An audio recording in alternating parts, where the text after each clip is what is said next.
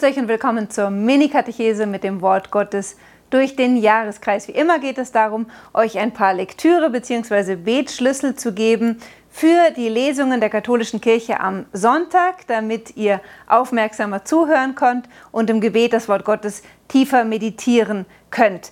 Man muss sich immer bewusst sein, wenn man am Sonntag in die Heilige Messe geht, dass wir Kraft der Liturgie mit den Jüngern vor zweitausend Jahren gleichgeschaltet werden. Es ist der gleiche Jesus, der im Priester in persona Christi das Wort Gottes verkündet und der zu uns heute hier im Jahr zwanzig zwanzig spricht, so wie er damals zu seinen Jüngern gesprochen hat. Ich beginne mit dem Evangelium, was fast direkt dort weitermacht, wo es letzten Sonntag aufgehört hat. Wer den letzten Sonntag nachhören möchte, kann das hier tun. Es überspringt aber leider drei Verse und die werde ich euch vorlesen, weil sie hilfreich sind, den Kontext zu verstehen. Wir sind in Matthäus Kapitel zehn. Jesus redet zu den Aposteln und sagt: Denkt nicht, ich sei gekommen, um Frieden auf die Erde zu bringen. Ich bin nicht gekommen, um Frieden zu bringen, sondern das Schwert. Denn ich bin gekommen, um den Sohn mit dem Vater zu entzweien und die Tochter mit ihrer Mutter und die Schwiegertochter mit ihrer Schwiegermutter, und die Hausgenossen eines Menschen werden seine Feinde sein. Wie erstaunlich ist das? Da kommt der Fürst des Friedens und sagt nun, ich bin nicht gekommen, um Frieden zu bringen, sondern das Schwert. Jesus benutzt hier eine starke Metapher für das, was Wirklichkeit ist, dass nämlich an Jesus sich die Geister scheiden. Jesus ist der Friedensfürst, aber dieser Friede ist nur demjenigen zugänglich, der sich für Jesus öffnet und ihn als seinen Herrn und Erlöser annimmt. Und so wie Jesus unter den Menschen seiner Zeit Anstoß erregt hat, die einen haben begeistert sein Wort aufgenommen und sind ihm nachgefolgt, die anderen konnten sein Wort nicht ertragen und haben ihn verfolgt bis hin ans Kreuz. So haben wir, das haben wir in der letzten Zeit öfter gesehen, hat Jesus immer davon gesprochen, dass es seinen Jüngern nicht anders gehen wird. Und deswegen sagt er, ich bin gekommen, um das Schwert zu bringen, denn das Schwert trennt.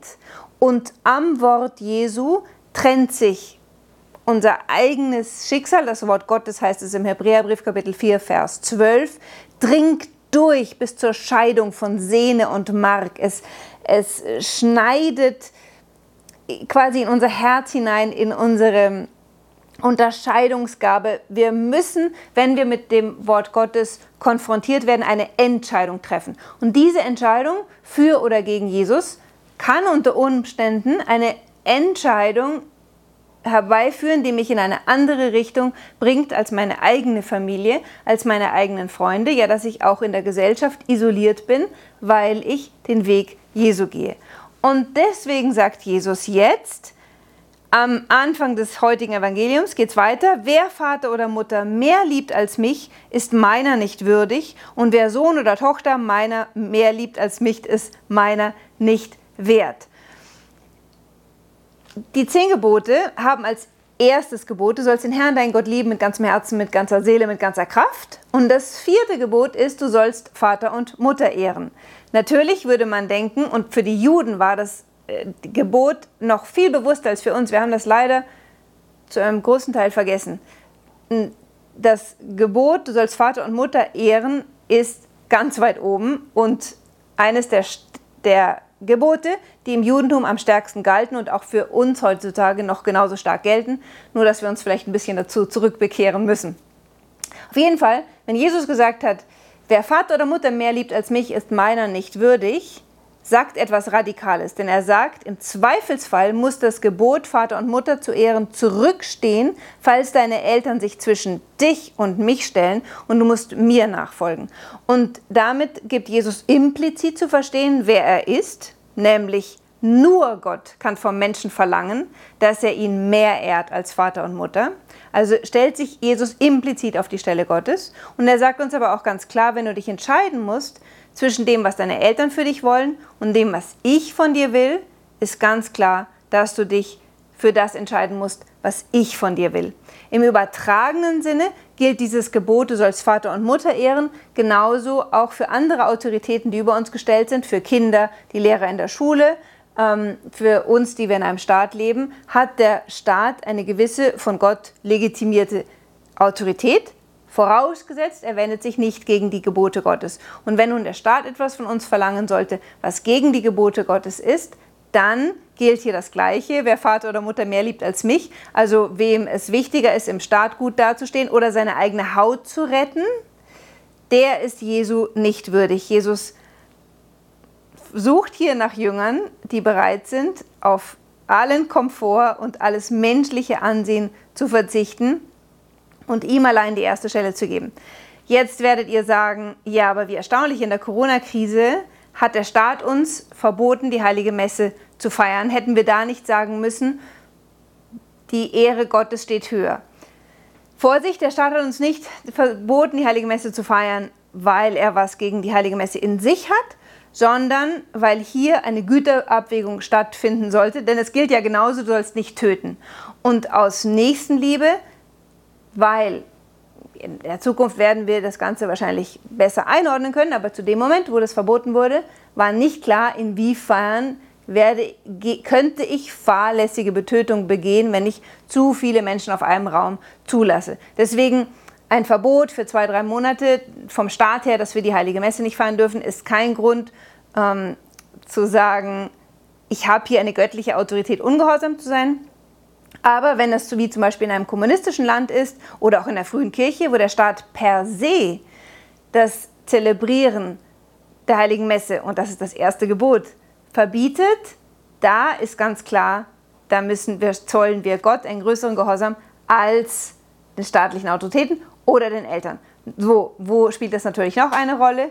Wenn ich spüre, ich habe eine Berufung und dann kommt der Gedanke, ja, aber ich bin der einzige Sohn in der Familie oder ich kann meinen Eltern das nicht antun oder wir sind seit Generationen, gehören wir einer anderen Konfession an und ich spüre aber, Jesus ruft mich, da ist das Evangelium ganz klar, das alles sind keine Ausreden, dann muss ich Jesus folgen. Das Gleiche gilt für die Eltern.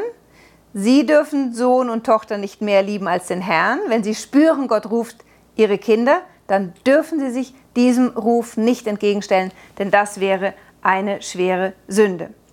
Dann spricht Jesus davon, dass wer nicht sein Kreuz auf sich nimmt und mir nachfolgt, ist meiner nicht würdig. Das ist das Gleiche. Jesus ist den Weg des Kreuzes gegangen. Ihm nachzufolgen führt dazu, dass man in gewisser Weise sein Leben verliert, weil man auf dieser Welt nicht alles mehr mitmacht, was der fleischlich gesinnte Mensch tut, und zweitens, weil man ins, in, in Kauf nimmt, im Zweifelsfall verfolgt zu werden. Und dann, wer das Leben findet, wird es verlieren. Also da spricht Jesus diese ganz typische Hunger in uns an, möglichst nichts zu verpassen und alles mitzunehmen, was es auf dieser Welt geben kann. Und da sagt Jesus, und wenn du die ganze Welt besitzen würdest, dabei aber deine Seele verlierst, so nützt es dir nichts. Aber wenn du um meinetwillen auf Reichtum verzichtest und auf die Sünde zuallererst, ja, aber dann auch, wenn du um meinetwillen darauf verzichtest, das erste Ziel in deinem Leben zu machen, ich will ein reiches Mensch werden, sondern das erste Ziel, ich möchte Gott dienen, dann hast du zwar das, die Angst vielleicht, dein Leben zu verlieren, aber du wirst es gewinnen. Und schließlich, jetzt komme ich endlich zum zweiten Punkt, der zweite Punkt, um den es heute im Evangelium geht, ist die Gastfreundschaft. Und daher die erste Lesung mit dem Elisha und der Witwe, die ihn in ihr Haus aufnimmt. Man fragt sich ja, was hat die erste Lesung mit dem Evangelium zu tun? Die erste Lesung und Evangelium gehören immer zusammen, kommentieren sich gegenseitig. Und hier spricht nun Jesus davon, da sagt er jetzt zu seinen Jüngern, wer euch aufnimmt, der nimmt mich auf. Und wer mich aufnimmt, nimmt den auf, der mich gesandt hat, nämlich den Vater im Himmel. Jesus identifiziert sich so sehr mit seinen Jüngern, dass er sie zu seinen Gesandten macht, und wer einen seiner Jünger aufnimmt, der nimmt Jesus selber auf, und wer Jesus aufnimmt, nimmt den himmlischen Vater auf. Hier wird deutlich, was ein Sakrament ist, und zwar das Sakrament der Priesterweihe, dass der Priester sichtbares Zeichen einer unsichtbaren Gegenwart ist, nämlich im Priester ist Jesus Christus selber unter uns gegenwärtig. Und jetzt sagt der Herr, wer einen Propheten aufnimmt, nimmt, bekommt den Lohn eines Propheten. Wer einen Gerechten aufnimmt, bekommt den Lohn eines Gerechten. Und wer einen von diesen Kleinen, und damit meint er den Jüngern, auch nur ein, ein Becher frisches Wasser zu trinken gibt, weil er ein Jünger ist, Amen, ich sage euch, er wird gewiss nicht um seinen Lohn kommen. Was uns die Geschichte mit dem Elisha und der Witwe zeigt, ist eine ganz tiefe jüdische Weisheit, die ihren Weg in das Christentum gefunden hat, auch wenn wir das vielleicht auch wieder ein bisschen vergessen haben, dass nämlich Gott sakramental gegenwärtig ist in unserem Nächsten. Also Jesus sagt ja zum Beispiel auch, was ihr dem geringsten meiner Brüder getan habt, das habt ihr mir getan. Überall da, wo wir uns den Armen zuwenden, die Schrift sagt zum Beispiel, wer dem Armen leiht, der leiht Gott. Wer einen Nackten in sein Haus aufnimmt, einen Hungernden, der nimmt Jesus Christus selber auf. Das ist die eine Weise der Gegenwart Jesu unter uns. Die andere ist die in seinen geweihten Amtsträgern. Und in beiden Fällen verspricht uns die Heilige Schrift, dass wenn wir unsere Herzen und unsere Häuser für diese, die Gott repräsentieren, in unsere Häuser aufnehmen, dass er selbst sich zu unserem Schuldner macht. Gott verspricht uns einen Lohn. Es ist nicht so, dass Gott uns einen Lohn verspricht, weil er denkt, wir würden nur gegen Geld etwas tun, sondern Gott ist unendlich gerecht. Und alles, was wir ihm schenken, das will er uns entlohnen. Daraus folgt keine Werkegerechtigkeit, aber Gott schenkt uns, so würde der heilige Augustinus sagen, Gutes zu tun, damit er uns dann wiederum mit seiner Liebe beschenken kann. Was ist also der zweite Punkt heute? Nachzudenken, wie halte ich es mit der Nächstenliebe den geweihten Amtsträgern gegenüber? Nehme ich sie in mein Haus auf? Bin ich mir bewusst, dass Jesus sie sendet? Gibt es in meinem Haus, in meinem Leben einen Raum, wo ich Platz mache für Priester, für Bischöfe, für diejenigen, die ihr Leben ganz Gott geschenkt haben, die sich ganz in den Dienst Gottes gestellt haben? Wir als Laien, sind unsere Häuser offen für sie? Sorgen wir für sie, so wie diese Witwe, die dem Elisha ein Obergemach bereitet hat? Tragen wir etwas dazu bei, dass sie in unsere Häuser aufgenommen werden und wir damit Jesus aufnehmen und sogar den himmlischen Vater? Und Jesus verspricht uns einen großen Lohn, der zum Beispiel sogar sein kann, dass eine unfruchtbare Frau ein Kind bekommt. Ich wünsche euch einen schönen Sonntag.